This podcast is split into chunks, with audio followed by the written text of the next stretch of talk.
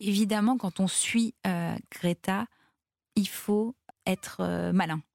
On ne peut pas la suivre physiquement. Et malgré la foule, malgré oui, le monde qu'elle déplace derrière elle, elle arrive à disparaître dans les transports en commun.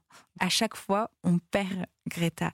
Du coup, il faut essayer d'être euh, toujours euh, à l'affût de la moindre information, du moindre euh, post Instagram qui peut être pertinent et qui peut donner un indice pour la suite. Donc oui, c'est un, jeu de cache-cache qui est difficile pour nous journalistes pour essayer d'avoir quelque chose de différent et pas uniquement ce qu'elle propose. Pauline Allemand est reporter pour Paris Match. Il y a un an, elle assiste aux prémices du phénomène Greta Thunberg. Le choc est immédiat. Très vite, elle cherche à la rencontrer. Mais Greta entretient un rapport extrêmement distant avec la presse. Elle parle peu, encore moins aux journalistes, et ne laisse filtrer que des messages ultra contrôlés. Pauline décide alors de contourner cette communication huilée. Elle veut savoir qui entoure Greta, qui elle est vraiment. En fait, elle veut décoder l'énigme Greta. C'est le début d'une difficile enquête qui va la conduire aux quatre coins du monde. Et de stratagème en stratagème, de pays en pays, de rencontre en rencontre, Pauline en apprend finalement plus sur Greta que si elle l'avait vraiment interviewée. Certains disent qu'on ne fait pas assez pour combattre le changement climatique. Mais ce n'est pas vrai. Parce que pour ne pas faire assez, il faudrait déjà qu'on fasse quelque chose. Je la trouve trop jeune, voilà. Sa démarche est bonne et nécessaire. On a déjà parlé en cours et on trouve que c'est une bonne initiative parce qu'on laisse pas souvent la parole aux jeunes de cet âge-là. Il y a un an, elle a commencé toute seule, avec sa pancarte, devant le Parlement suédois. Hier, Greta Thunberg était entourée de plus de 250 000 personnes à la pointe sud de Manhattan. Hello New York City. Bienvenue dans Paris Match Stories. Je suis Marion Mertens et dans ce podcast, on va vous raconter une nouvelle histoire inédite sur une personnalité que vous pensiez connaître. Aujourd'hui, on retrace une année d'enquête à contre-courant pour mieux comprendre l'ado la plus énigmatique de sa génération. Épisode 5, le jour où j'ai décodé le système Greta. On voit émerger un personnage euh, totalement inattendu. Cette jeune fille euh, qui arrive dans des sommets où tout le monde est en costume cravate, elle avec ses deux nattes, sa démarche euh, de, gamine accompagnée de son père, avec sa gourde rouge, elle, elle détonne déjà. Nous sommes au début de l'année 2019. Greta Thunberg n'est pas encore le phénomène mondial qu'on connaît. Mais à la rédaction de Paris Match, Pauline Lallemand a le sentiment que quelque chose est en train de se passer. Elle va aller vérifier. Je me rends à Bruxelles le 21 février 2019. Euh, C'est à ce moment-là, nous, à Match, on peut euh, se rendre sur le terrain pour vraiment se rendre compte de l'intérêt d'un sujet. Et en fait, euh, c'est ça qui nous a paru intéressant. On s'est rendu là-bas avec le photographe euh, Baptiste Giraudon. C'est là où en fait on arrive. Ce jour-là, elle avait rendez-vous dans une institution européenne. Elle, elle a fait un discours le matin et l'après-midi, elle a toute une mobilisation de jeunes étudiants et écoliers.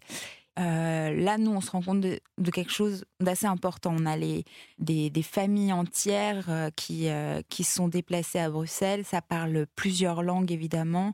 Les jeunes ont, ont fabriqué des pancartes avec des paquets de céréales. Je me souviens de paquets de céréales qui avaient été scotchés, recoupés pour permettre d'écrire Il n'y a pas de planète B. Et vraiment une, une espèce de d'engouement que j'avais rarement vu, à part pour des, des rockstars euh, ou des grandes célébrités. Pauline a maintenant la certitude qu'il y a un vrai sujet, comme elle dit. Elle cherche donc à en savoir plus pendant son déplacement à Bruxelles.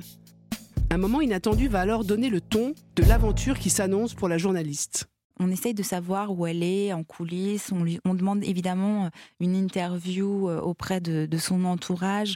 On essaie d'avoir sa voix et d'avoir euh, quelque chose, d'essayer de, comprendre pourquoi tous ces jeunes s'étaient mobilisés derrière. Et en fait, je l'ai croisée dans les toilettes de, cet immeuble où elle avait organisé la conférence de presse. Elle était en train de remplir sa gourde la gourde rouge qu'on voit partout, qu'elle traîne partout, que ce soit à l'ONU, que ce soit chez elle, à l'école, dans un bateau au milieu de l'océan Atlantique, partout, elle a cette gourde. Et en fait, j'ai senti que tout d'un coup, je l'avais croisée à un moment où euh, bah, j'aurais peut-être pas forcément dû être là parce que euh, il y avait euh, déjà des, gens autour d'elle qui la protégeaient. Il fallait pas forcément lui parler. Et du coup, je me suis dit que là, ça allait être compliqué de comprendre, d'avoir sa voix. Le lendemain, Greta part pour Paris. Comme toujours, la jeune militante voyage en train. Pauline se dit qu'il y a quelque chose à tenter. Donc là, euh, j'essaye de demander auprès de, l'entourage de Greta si je ne peux pas prendre le train avec elle de Bruxelles à Paris. Ils me disent que euh, ce n'est pas possible parce qu'en fait, elle a déjà accepté d'être avec euh, la presse dans un autre voyage en train.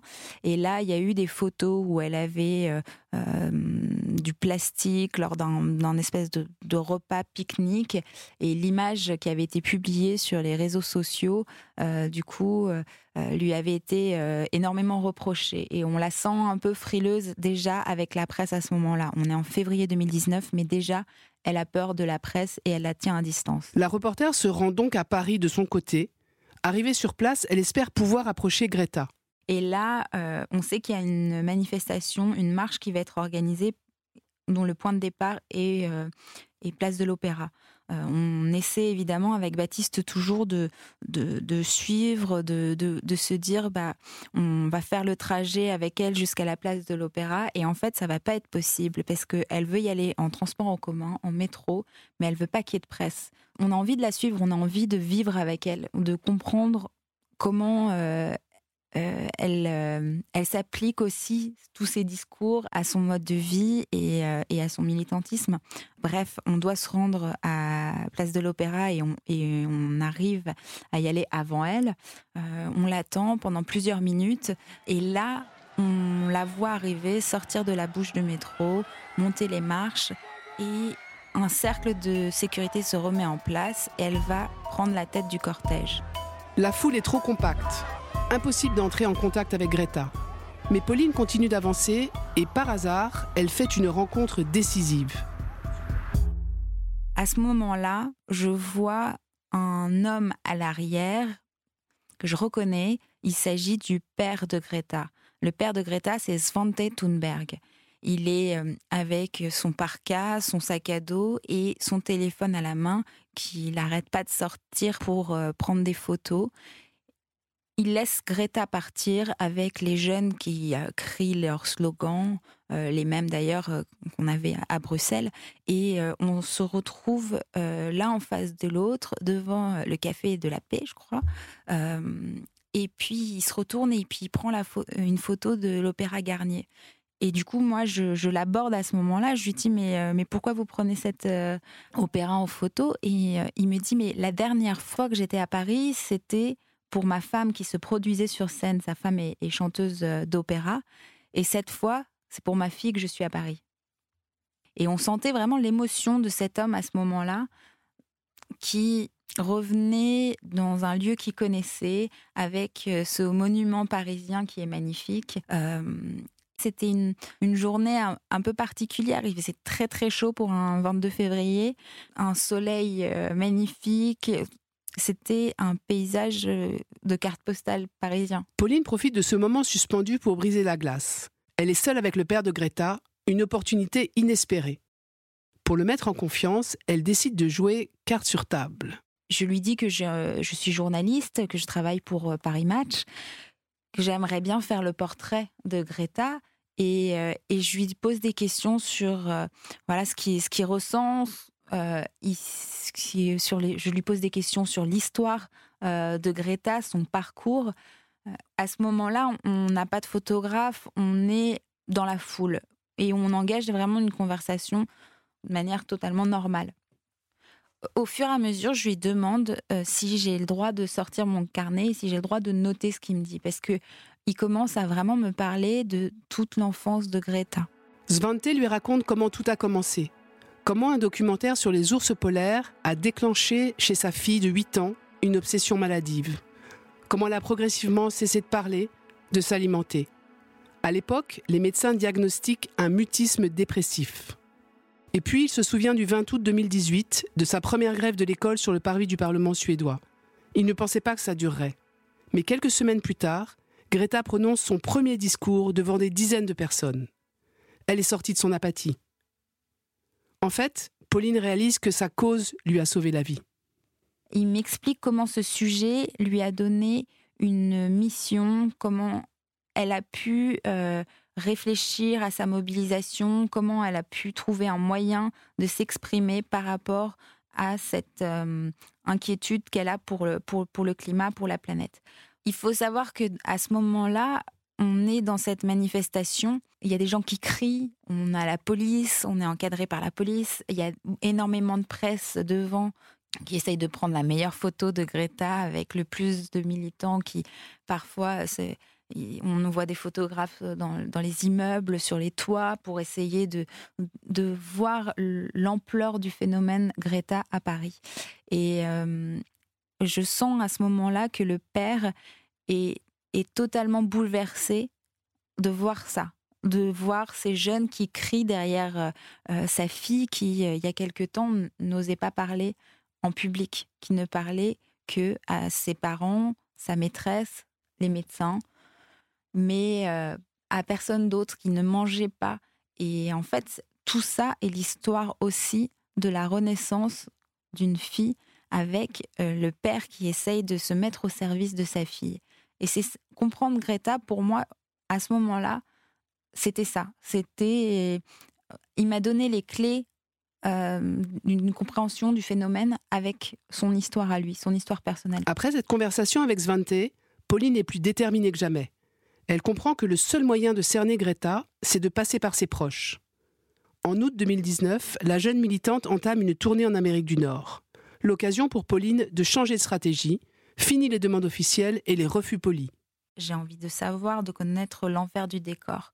Du coup, je vais suivre chaque étape de son voyage et je vais me faire une sorte de, carte comme je pourrais faire une carte pour mes propres voyages où je vais essayer de, bah, savoir combien de kilomètres elle fait entre euh, chaque étape de son périple aux États-Unis et au Canada.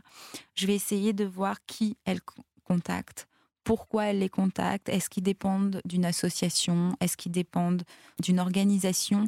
Toutes ces personnes peuvent m'aider à comprendre Greta, à comprendre à qui elle fait confiance. Cette investigation va conduire Pauline jusqu'à Dominique Champagne, un metteur en scène qui accueille Greta pendant les cinq jours qu'elle passe à Montréal. Son témoignage est important pour la reporter. Pour la première fois, on lui ouvre une fenêtre sur l'intimité de la jeune fille. On lui donne à voir ce qu'il se passe en dehors des mobilisations, en dehors des moments furtifs qu'elle accepte de donner à la foule et aux médias. Lors de cette rencontre avec, euh, avec Dominique Champagne, son hôte à Montréal, euh, il me raconte qu'en fait, c'est une gamine qui est un peu comme les autres, parce qu'en fait, elle est tout le temps sur son téléphone, à scruter euh, les derniers articles, les réseaux sociaux, repérer les activistes un petit peu partout, avec qui elle aime communiquer pour savoir où est-ce qu'elle va pouvoir faire la prochaine manifestation du vendredi. Euh, elle répond à ses mails. Elle est sur son téléphone comme n'importe quelle gamine de son âge. Elle s'amuse de vidéos YouTube qui reprennent son discours en, dérision euh, avec un groupe de hard metal elle est concentrée sur ce qu'elle veut faire, ce qu'elle, les messages qu'elle veut donner. Par exemple, le soir, elle va pas forcément assister à un vrai repas avec tout le monde. Elle va préférer se mettre un petit peu en retrait, travailler son discours comme une gamine de son âge préparerait ses devoirs pour le lendemain, en fait. Une ado, comme les autres, mais avec un carnet d'adresses hors du commun. Je me pose du coup la, la question de l'entourage de Greta, savoir qui organise ses rendez-vous, comment euh, elle arrive à être à la table de Barack Obama, comment elle arrive à rencontrer Schwarzenegger, comment intéresser Leonardo DiCaprio. La liste est quand même assez hallucinante. Et là, j'ai eu euh, plusieurs euh, articles internationaux. Il y en a un qui m'a marqué de l'AFP qui analysait assez bien les discours, la communication de Greta et apparaît à un moment donné le nom de Callum Grieve. Du coup, euh, évidemment, je, tire la pelote comme à chaque fois. Je, tape les noms sur Internet, j'essaye de savoir qui est, qui est cette personne. il est assez présent euh, dans euh, la sphère Greta depuis le début. Il, a, il est assez présent sur les réseaux sociaux, il relaie tous ses messages, il commente tous les messages de Greta. Et je me dis qu'il va être important, ce, cet homme-là. Et en refaisant ma carte et en regardant euh, les photos de toutes ces étapes, je me rends compte qu'il est assez régulièrement derrière Greta. C'est-à-dire qu'il va être euh, euh, à New York derrière elle. Lorsqu'elle rencontre Trump, cette photo qui est devenue vraiment virale, où on la voit tuer du regard Donald Trump, derrière, il y a une personne en costume avec un sac à dos, c'est Grave. Quand elle prend une photo avec Jane Goodall, en fait, c'est Grave qui, qui prend la photo. Et justement, en fait, cet homme-là est, lobbyiste aux États-Unis et en fait permet à un bon carnet d'adresses et l'a ouvert en fait à Greta. À ce moment de son enquête, Pauline a vraiment l'impression d'avancer. Mais comme toujours avec Greta, les choses vont se compliquer. En novembre 2019, elle rentre des États-Unis en voilier, direction le Portugal. Et c'est parti pour trois semaines de traversée et de silence radio. La journaliste est frustrée, elle est isolée, elle croit stagner la seule manière euh, qu'on a de, suivre euh, euh, Greta, c'est finalement de suivre le tracker qu'elle a sur le bateau, la vagabonde. ils ont du coup un moyen de suivre kilomètre par kilomètre, miles par miles, le trajet. Du coup, donc, je suis le bateau jusqu'à la dernière minute. Son arrivée est annoncée pour le 3 décembre le, temps n'était pas forcément euh, très favorable ce jour-là parce qu'il y avait euh, très peu de vent. Du coup, ils ont mis finalement 4 heures à arriver euh, jusqu'à jusqu'à nous. Donc, on a attendu le, début de l'après-midi. on n'en pouvait plus de la voir, de savoir comment ça s'était passé, de voir s'il y avait une émotion particulière lorsqu'elle allait arriver à Lisbonne. Et en fait, elle a joué le jeu elle s'est mise à l'avant du bateau et elle saluait euh, les gens qui l'attendaient. Elle est, elle est dans un autre rôle à ce moment-là. Euh, elle accepte de donner un petit peu euh, aux gens qui, qui l'ont attendue, pour le coup, 4 heures ce matin. Ça fait maintenant un an que Pauline est dans le sillage de Greta. Elle ne l'a toujours pas interviewée et pourtant, ça y est, elle a appris à la connaître. Et elle constate que la jeune fille qui débarque dans le port de Lisbonne a changé. Je la trouve plus, plus détendue, plus à l'aise avec les questions qui lui sont posées, parce qu'évidemment, quand euh, Greta arrive, on lui pose des questions sur euh, l'environnement à Lisbonne, sur les choix qu'elle aurait fait, sur la politique au Chili. Euh, c'est un autre niveau les premières manifestations. C'est-à-dire que là, tout d'un coup, on lui demande euh, ce qu'elle ferait, elle, comme euh, femme politique, euh, si elle était à la place du maire de Lisbonne qui est à côté, alors qu'elle n'a même pas le droit de vote et elle a 16 ans. On l'oublie assez, assez souvent. Pauline décide de suivre Greta à la COP25 à Madrid. C'est là qu'elle se rend vraiment compte du chemin parcouru depuis les sittings des débuts. Et à ce moment-là, elle a l'impression d'être la seule à pouvoir capter ça. Lorsqu'elle arrive euh, à Madrid, euh, la capuche euh, sur la tête, les cheveux lâchés, on sent qu'elle a plus exactement les mêmes traits du début. On sent qu'elle s'est affirmée. Elle est moins craintive aussi qu'au début. Elle est plus, oui, elle est plus affirmée. moi, c'est en tout cas le sentiment que j'ai eu. Finalement, elle n'avait pas si peur de cette foule contrairement à Bruxelles où elle ne savait pas forcément trop où, se mettre. Moi, c'est la lecture que j'en ai eue à ce moment-là, en discutant avec d'autres journalistes euh, ce jour-là qui sont espagnols. Eux me disaient plutôt, mais elle a l'air si fragile au milieu de cette foule. Moi, ça n'a pas été le sentiment que j'ai eu parce qu'elle avait, même sur certaines photos, on le voit, presque un sourire où elle se disait, mais pourquoi ils sont en train de, jouer des coups, de se bousculer, tout ça pour moi.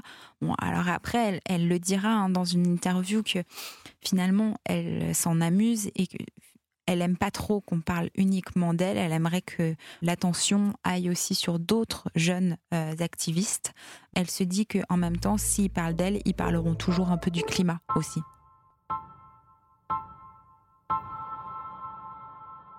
Lorsqu'elle est à Lisbonne, on lui pose énormément de questions sur euh, l'avenir, sur euh, ce qu'elle euh, espère dans les prochains mois, si elle a un programme précis, si elle compte poursuivre son voyage en Asie ou pas. Et en fait, la seule chose qui va être vraiment importante et sûre pour elle, c'est qu'elle va retourner à Noël en Suède, retrouver sa famille, sa mère, sa sœur et ses deux chiens. Et là, elle, euh, elle sourit énormément et on la sent très heureuse euh, rien qu'à évoquer euh, cette perspective-là. Je pense que là, à ce moment-là, elle est vraiment sincère dans ses mots, il n'y a pas de discours politique, juste elle a envie de rentrer chez elle, elle a envie de retrouver un peu sa routine. Après, elle est aussi elle sait que euh, ce moment-là euh, qu'elle est en train de vivre est assez extraordinaire et que ça va pas forcément euh, durer des années. Et elle profite, je sens quand même qu'elle profite de l'instant présent. C'était Paris Match Stories, le jour où j'ai décodé le système Greta. Un podcast inédit de Paris Match, produit par Europe 1 Studio à l'occasion des 70 ans du magazine. Comme toujours, je vous donne rendez-vous dans deux semaines sur parimatch.com, YouTube, Apple Podcasts et toutes vos plateformes d'écoute pour découvrir une autre histoire inédite. Le bruit s'arrête d'un coup et ce qu'on entend à ce moment-là, c'est un peu comme des flocons qui tombent, euh, espèce de petits flocs tout doux. C'est assez apaisant. Il est 10h48 du matin, on est le 11 septembre et je ne réalise toujours pas ce qui s'est passé parce qu'on est le matin et il fait nuit noire. Cet épisode vous a plu Dites-le Parlez-en à vos amis, sur les réseaux sociaux et mettez-lui 5 étoiles. À très bientôt